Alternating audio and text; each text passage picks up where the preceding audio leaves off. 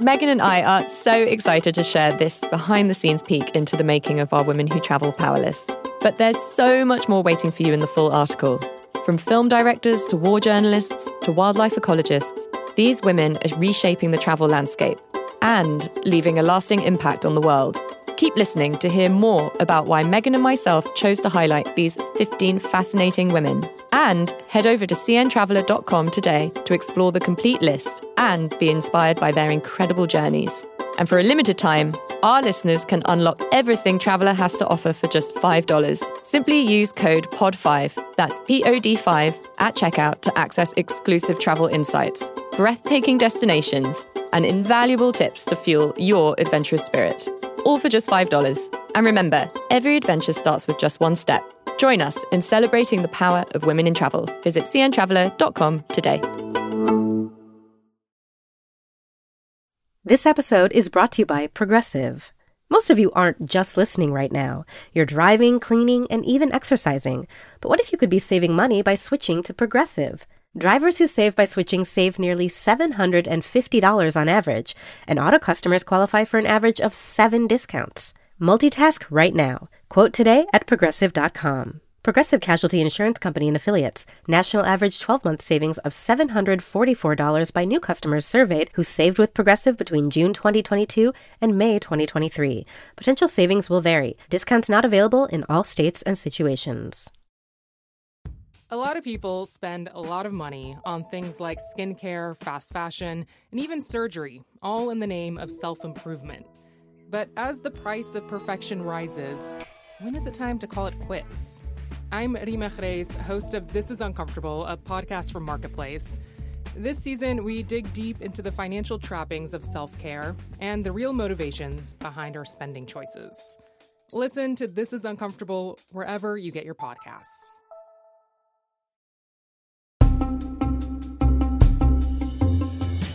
Hi, I'm Lale Arikoglu, and welcome to a new year of Women Who Travel.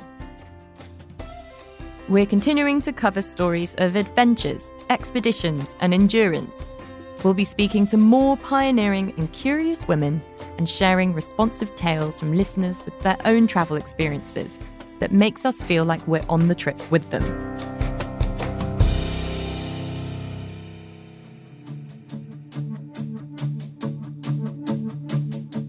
Today, I'm talking to someone whose daily commute this time of year is rounding up her dogs and heading out into snowdrifts. She's Blair Braverman, adventurer and author. So, I am a long distance dog sledder. And what that means is that I go out with my dogs and go on long trips with them. I take teams of dogs out into the wilderness and we might go 20 miles or we might go 200 miles or sometimes we go a lot farther than that 400 or 1000 miles at a time. Every year tour operators take visitors to alaska to see the northern lights and some of them might catch the iditarod race which takes place over a thousand miles. It's the longest dog sled race in the world and it goes from anchorage to nome on the bering sea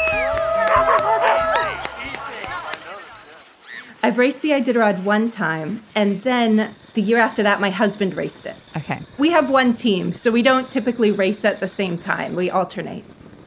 It's a race that goes over several days and crosses a huge amount of mileage. The races that I do are typically unassisted. So we don't have a pit crew, there's nobody setting up camp for us at the end of the day it's just me and the dogs getting through every challenge together and and nobody's coming to help us. I do carry an emergency beacon on my sled and I can press a button in an emergency. It would probably take 2 to 3 days for someone to reach me if I press that button. So in no way do I expect outside help. I'm a city girl myself, but often to the surprise of my friends, I spent quite a lot of time on a farm growing up. Talking to Blair has me remembering spending lots of time with my grandparents on their farm in Wales. My grandfather trained sheepdogs. Some of my favourites were Pat and Bonnie, who used to knock around the farmhouse. There was another dog called Max, who I was obsessed with when I was age eight. Like Blair, I became accustomed to the chaos and joy that comes with spending many, many days in the company of 10 or 15 hyperactive pups. When I was a kid, my grandfather used to take me along into the fields as he was rounding up sheep the whole reason why I know how to whistle albeit not very well these days, is because he taught me. I've known most of these dogs since they were born or since they were very young. And we've been through so much together. You know, every dog has different strengths that they bring to the team. So I know, you know, who's going to lead us through a storm. I know who's going to help us get up a mountain, who's really going to you know, even if like some of the dogs don't want to eat all their food because they're not super food oriented and they have to eat so much when they're running that much, I know who's going to finish leftovers for everybody. It's really about knowing your dogs as well as you possibly can. And every time I go out with them, I get to know them better and they get to know me better. As for that race, you know, I've raced all over Canada, all over the upper Midwest, uh, many races in Alaska. There's races all over, even though most people have only heard of the Iditarod because it is the most famous outside of mushing circles. But the thing about a thousand mile race is that you can't describe the terrain and you can't plan for one terrain.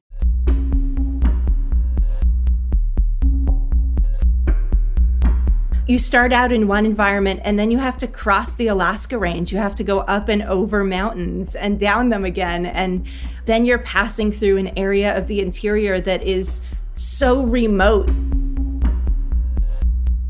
There are areas bigger than many states without a single human resident. That's how remote it is. So you're passing through those spaces where, like, wolves have moved into ghost towns and you don't see anyone for days. And then there's like 200 miles of going up the frozen Yukon River, which is a completely different environment. And when I was there, it was an incredibly warm year.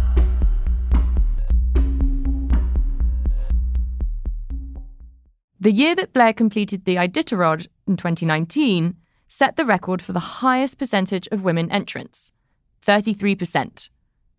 Blair's also proud that she's the second Jewish woman to take part. You'd think that warmth would make it easier, but it actually makes it much, much harder. A cold year is always going to be easier than a warm year for sled dogs. And there were large holes of water in the ice that we were dodging for 200 miles, like bathtub or hot tub sized holes of open water that we just kept trying not to fall into you know, and then you reach the coast of the Bering Sea and you have to cross part of the frozen Bering Sea, and the storms out there are just absolutely unreal. And then you have a couple more mountains. So it's just one environment after another. And what I learned from it is you can't overthink what's coming up you just have to focus on where you are because i i would be like crossing the mountains and trying to plan for what it was going to be like when we crossed the ocean. And i didn't know the conditions could change so much by then and it really was an exercise for me in focusing on the present.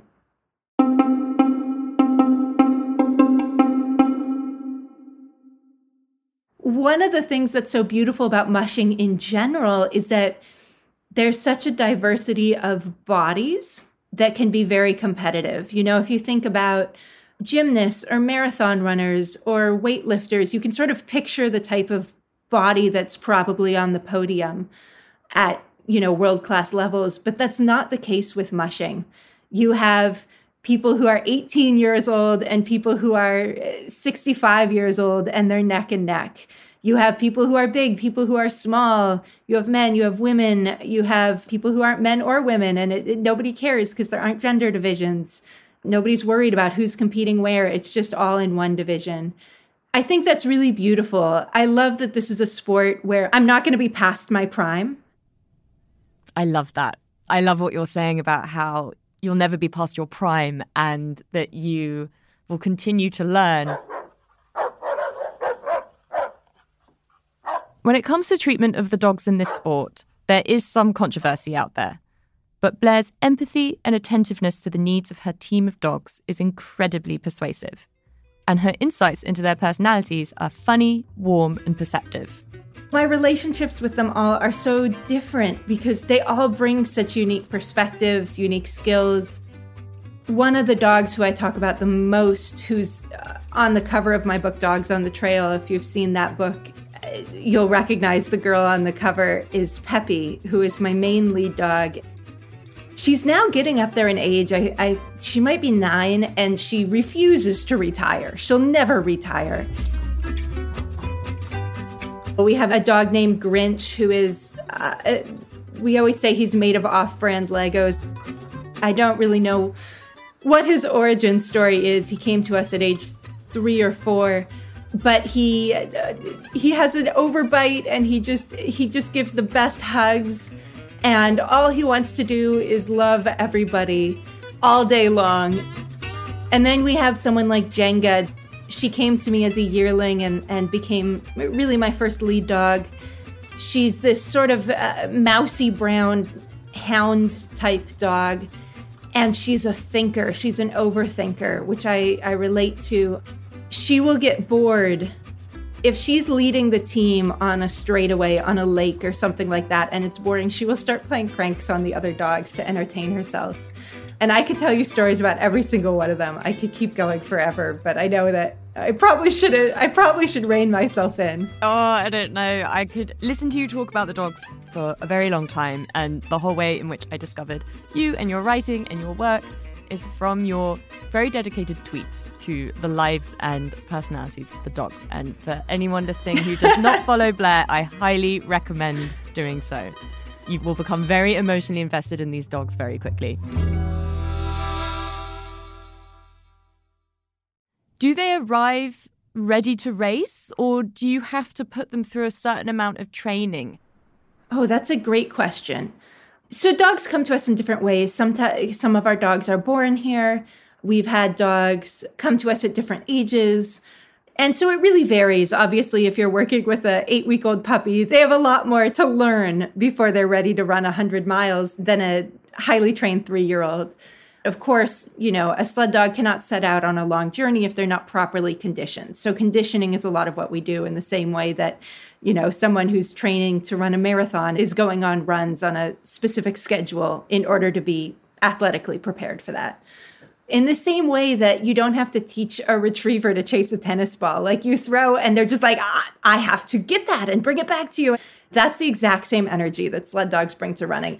We don't have to teach them anything at all but we do have to teach them, and they do have to learn quite a number of things that aren't running. And resting is very, very hard to teach them. That's the biggest challenge because they want to go, go, go, go.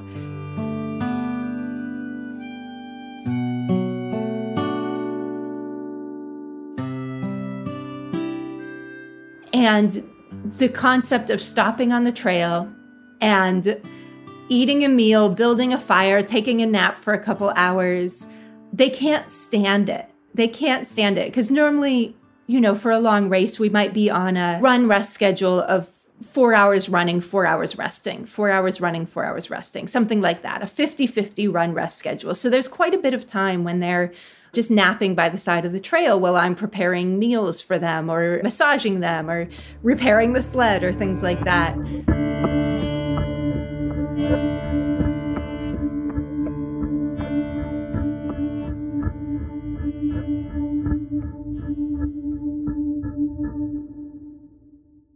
Talk a little bit more about the challenges of the blizzards and storms and how the dogs deal with that and also how you deal with that as well because I'm assuming you have to stop.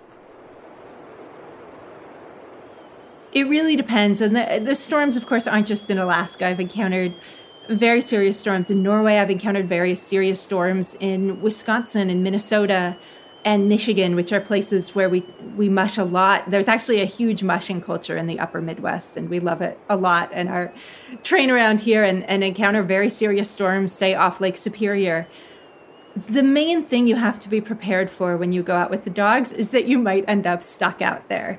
So I always have, you know, even if I'm going out on a 20 mile run, I will carry supplies we need to spend the night out there and maybe a couple nights if we need to. And partly this is good because it weighs down the sled and it gives me a little more control because the dogs are so strong that, you know, having a little extra weight in the sled helps me have a little bit of braking power. But we also just have to be prepared. Like, I know, and my husband knows that if either of us go out with the dogs and, like, don't come back, that it, it'll take quite a while for the other person to worry because we just figure that whoever's out there with the team, like, I don't know, maybe had to camp for a while, maybe is waiting out some wet. I mean, the weather we'd be able to see at home, but it's just sort of not that big of a deal to have to wait out a storm. It's just how things go.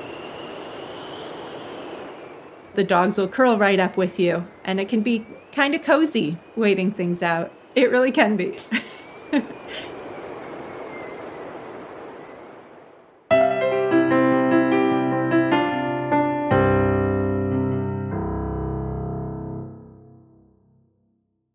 your new novel, Small Game, just came out and is set in the wilderness, unsurprisingly, and is based around a sort of survivor like reality show. The book is about a, a survival reality show where the crew disappears and it turns into a real survival situation. This might be a really stupid question, but do you think any of the personality traits of the dogs have found their way into the characters of your book? I love that question so much. I love that so much because I get asked, like, you know, which one is based on you? And none of them are really based on me. But in some ways, like, there's things I relate to in all of them. But the dogs, yeah, absolutely. I could totally match the dogs to the different characters. And also, at the time I was writing it, we had tiny puppies sitting next to me. I was in a in a little cabin and my girl Leap had just had puppies and they were so fat and squeaky and they were just sort of lying next to me while I wrote and that totally worked. Like I had to find a way to bring the puppies into the story even though they don't totally fit because they just were such a part of my life as I was writing. So they make a little appearance too. I think writing with a litter of puppies next to me is probably my like dream scenario. That just sounds like absolute heaven.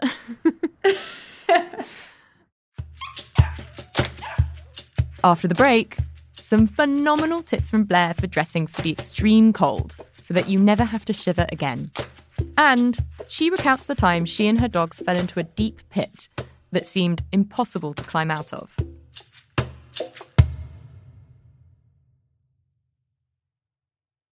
Many put their hope in Dr. Serhat his company was worth half a billion dollars. His research promised groundbreaking treatments for HIV and cancer. Scientists, doctors, renowned experts were saying, genius, genius, genius. People that knew him were convinced that he saved their life. But the brilliant doctor was hiding a secret. Do not cross this line that was being messaged to us. Do not cross this line. A secret the doctor was desperate to keep. This was a person who was willing to cold heartedly just lie to people's faces. We're dealing with an international fugitive. From Wondery, the makers of Over My Dead Body and The Shrink Next Door, comes a new season of Dr. Death Bad Magic. You can listen to Dr. Death Bad Magic ad free by subscribing to Wondery Plus in the Wondery app or on Apple Podcasts. It be great to earn rewards on everything you crave, from gourmet to homemade? Now you can with the US Bank Altitude Go Visa Signature Card. Earn four times points on dining, takeout, and restaurant delivery, and two times points at grocery stores, grocery delivery, gas stations, EV charging stations, and streaming services. Learn how you can earn 20,000 bonus points, a $200 value, at usbank.com slash altitudego when you apply. Live every day your way with the Altitude Go card. Learn more at usbank.com slash altitudego. Limited time offer. The creditor and issuer of this card is U.S. Bank National Association, pursuant to a license from Visa USA, Inc. Some restrictions may apply. At eBay, you'll always get that feel of real because your fashion purchase will be backed by authenticity guarantee. Whether it's a knit bag, a must have watch, dreamy jewelry, or fire sneakers and fresh streetwear, every step will feel authentic, every flex will feel real. Ensure your next purchase is the real deal with eBay Authenticity Guarantee. Visit eBay.com for terms.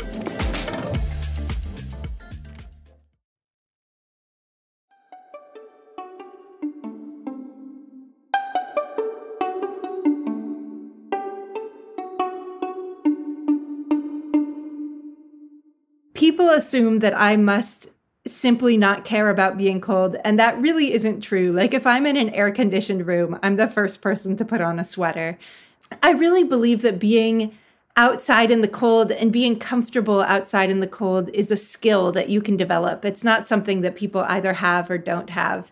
And a lot of it has to do with knowing what to wear. And you need to wear, you know, everyone knows about layers, of course, but there's all sorts of other tricks like eating smaller meals regularly and snacks regularly and never eating one big meal all at once. A big meal will make you colder, but snacks will make you warmer.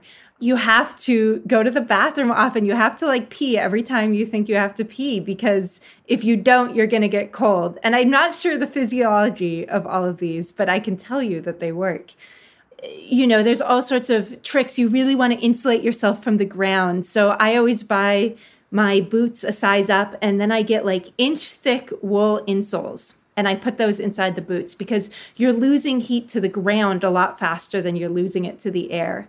And you never, ever, ever want to sweat. If you start sweating, then you're just going to be cold until you can change your clothes because that moisture is going to suck all the warmth right out of you. So there's all these little tricks and habits that you develop that really make a big difference. And then you know, there's clothing items that I have that most people have never seen. I have friends visit me from New York and I want to take them dog sledding and they'll say, no, no, no, I have really warm clothes. And they'll show up in their warmest clothes and that's like what I wear as a base layer.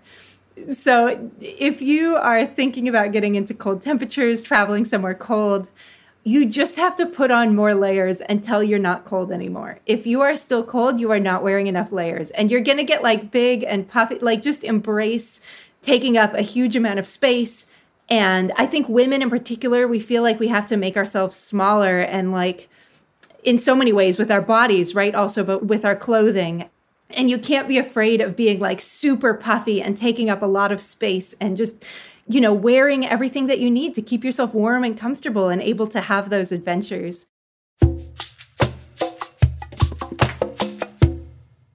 And then the other thing I really, really love that I will swear by is a down skirt. If you can get a down skirt of any length, like a mini skirt, knee length, ankle length is going to be the warmest it will make a huge difference. It's so much warmer than insulated pants because your legs are able to share warmth with each other. It's like a mitten is always going to be warmer than a glove.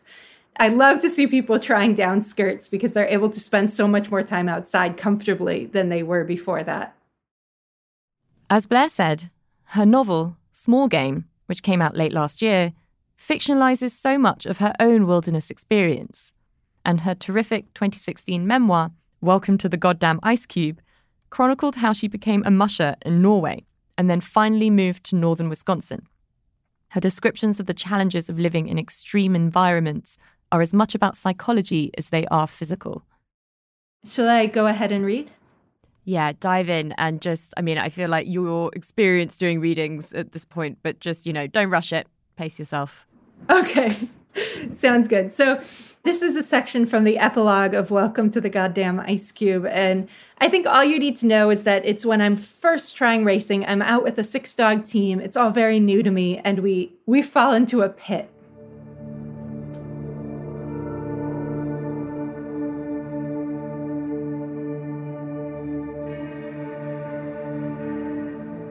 A logic puzzle. You have six dogs, 10 feet of rope, a knife, a ski pole, a snow hook, a handful of zip ties, and a bag of bear fat. Now, how do you get out of the pit? The powder was so deep that riding the sled was nearly impossible. As soon as I wrestled it upright, it rolled over again and slid forward, leaving me swimming on my stomach through the drift. I tried to set the snow hook, but it wouldn't hold. I had worn two parkas for warmth, which made it hard to move, and in wrestling the sled, I had already sweat through my long underwear. I willed myself to radiate confidence. The last thing I needed was for the dogs to see me anxious.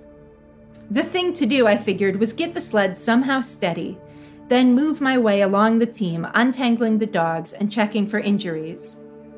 Then, finally, I would work on the challenge of getting us all out. Maybe I could lift the dogs one by one, figure out somewhere to tie them so they wouldn't run off while I reassembled the team.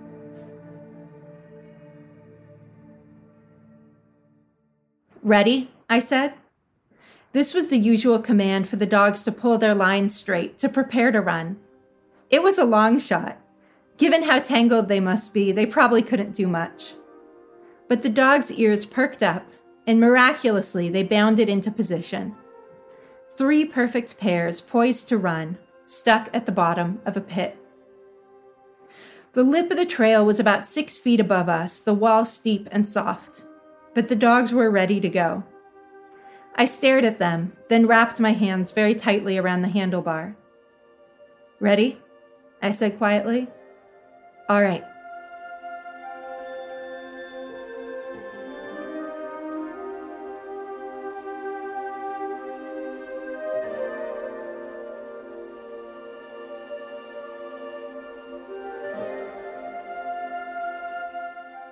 I'm telling you, it defies physics.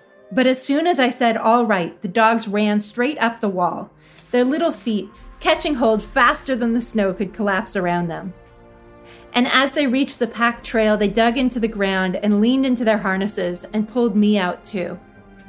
And by the time I'd scrambled onto the runners and caught my breath, we were running again, not a tangle among us. And they were so happy every muscle in their bodies bounding with excitement, smiles wide, not wolves at all. They were sled dogs, and it was a perfect 10 below. And there was nothing in the whole world as fun as running and racing and tumbling into pits and getting out of them again. We're okay, aren't we? I said to the dogs as we careened down a frozen logging road, the sled rattling over bumps in the ice, sending shudders up my bones. We're doing just fine.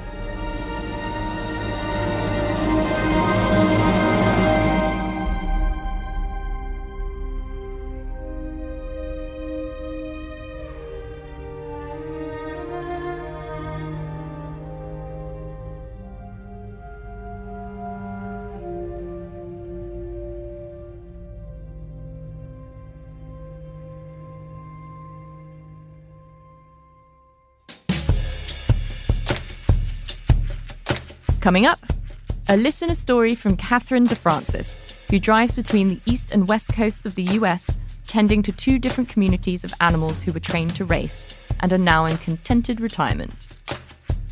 If you're enjoying this episode of Women Who Travel, one of the best ways you can support the podcast is by leaving us a review on Apple Podcasts. We'd love to hear from you.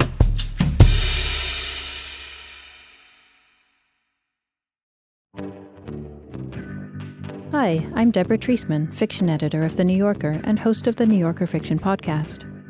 On the podcast, I ask a great contemporary writer to select a favorite story from the magazine's almost 100 year archive to read and discuss.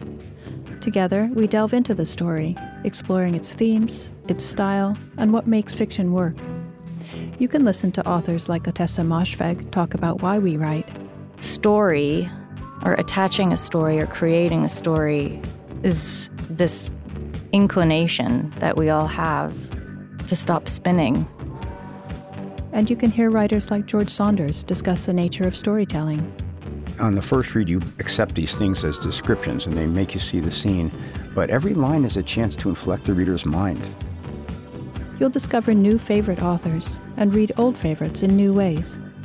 Episodes of the New Yorker Fiction Podcast are released on the first of every month. Listen and follow wherever you get your podcasts.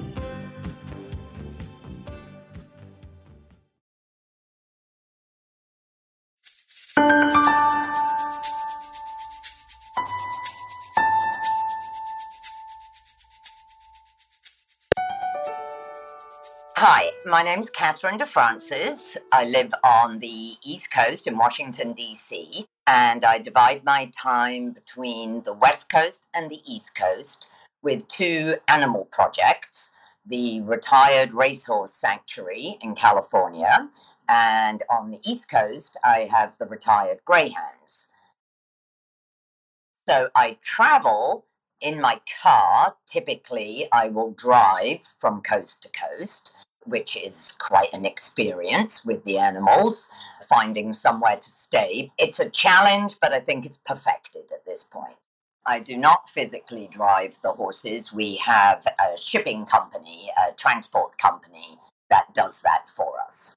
I physically drive the dogs. They travel very, very well. Of course, the greyhounds who were trained at the racetrack have an inherent sense of mobility so they're wonderful traveling. We stopped, I don't know, a couple of times a day. They have to obviously be on the leash, as anybody who knows that has traveled out to California, especially the southern route, when you go through all the deserts and the arid land. Uh, you have to watch out for snakes and other such things. So we typically choose camping sites, glamping sites, or motels. Greyhound Welfare is an organization that gets notified when the greyhounds retire from racing. So some of the greyhounds that I take out to the West Coast are in fact going to forever homes. I've spent over 25 years in the horse racing industry on the media side. Here come the horses for today's race. The pick four starts here with exacta, trifecta, and superfecta betting. It's a matter of giving back. Prior to purchasing the ranch, the greyhounds were suitable because of their size, but my dream is to be involved in aftercare because these horses give their lives to the horse players, the owners, the trainers, and everything. And, you know, unless they are top of the range, you know, stakes, grade one winners, they don't all go on to a happy retirement. Unfortunately, there are just not enough of these sanctuaries and retirement homes.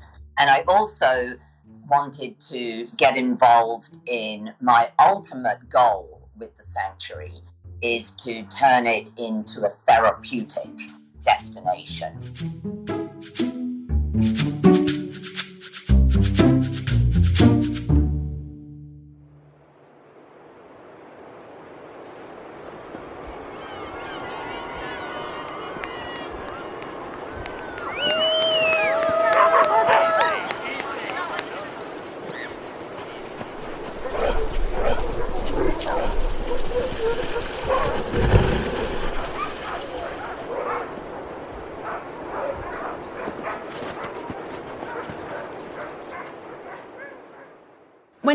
Dogs retire, it can mean a lot of different things. Blair Braverman.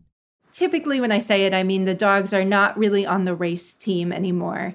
But that doesn't mean they're not part of the team. So we have retirees who we are double digits and just absolutely like own the farm and keep all the youngins in line and still love to run, but they go short distances. And then I have I have a friend in Minnesota who has multiple 18 year old sled dogs who still run every day. So there isn't really an age where they have to stop, but they can, as they get older, they can sort of, you know, want a chiller life. As mushers, as their people, it's our job to uh, just pay attention to that and make sure that every dog is sort of uh, living the life that is right for them at that time. So sometimes we have dogs who become pets. We have people who want, you know, an active pet and they'll talk to us and a retired sled dog can be an incredible pet, especially if you're interested in canicross, which is running with a dog pulling you, or bikejoring, which is biking with a dog pulling you, or skijoring, which is skiing with a dog pulling you. There's all sorts of mushing sports you can do with one dog or two dogs. And a dog who's retired from a bigger team could be a really fantastic option for that because they want a little bit of a chiller life. They want to go their own pace, but they still have all that knowledge, have all that experience. They probably know, you know, their rights and lefts and all sorts of commands for running down the trail ahead of you. You know, it's just sort of figuring out what is the right lifestyle for them at every moment. And it can be bittersweet. You know, I remember when our girl Refried retired from the race team, she was a singer and she would always sing when the going got tough. And I knew that I wasn't going to be hearing her in races anymore.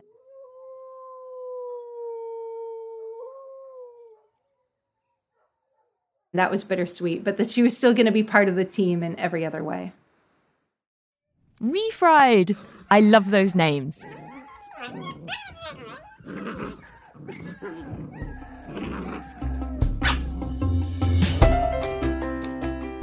Next week, we look at quite a different reason for travel and immerse ourselves in the allure of famous cemeteries, historical tombs, burial sites, and the rituals that come with honouring our ancestors.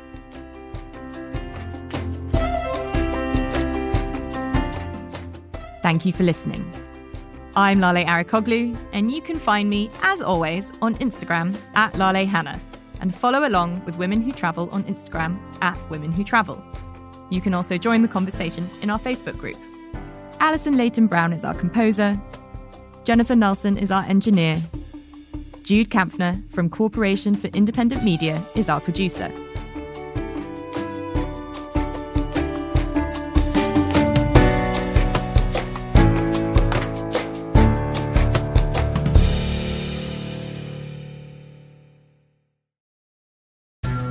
And if you are watching this video, either I'm dead or I'm in a very, very, very bad situation.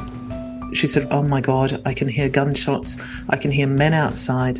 Where are they? What have they done to them? Are they dead? Are they not dead? There is one suspect her father, the Sheikh. It's Madeleine Baran from In the Dark. We've teamed up with our new colleague Heidi Blake at The New Yorker to try to answer a question about one of the richest men in the world, the ruler of Dubai. Why do the women in Sheikh Mohammed's family keep trying to run away? There's five policemen outside and two policewomen inside the house. So basically, I'm a hostage. And he reminded me that Sheikh Mohammed can get me anywhere. Because you're a rich and powerful person, you can effectively break any law you want in our country and get away with it. The Runaway Princesses is available now. Follow In the Dark wherever you get your podcasts.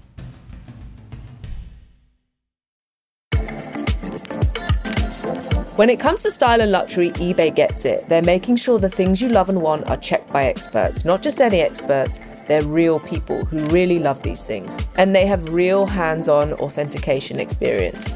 So when you see that shiny blue check mark that says authenticity guarantee, you can shop with confidence, knowing every inch, stitch, sole, and logo is verified real and authentic.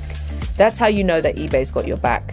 Because when you finally step into those sneakers, slip on that watch, light up in gold, swing that handbag, or step out in that streetwear, you'll get that authentic glow. With eBay Authenticity Guarantee, that feeling of real is always in reach. Ensure your next purchase is the real deal. Visit eBay.com for terms.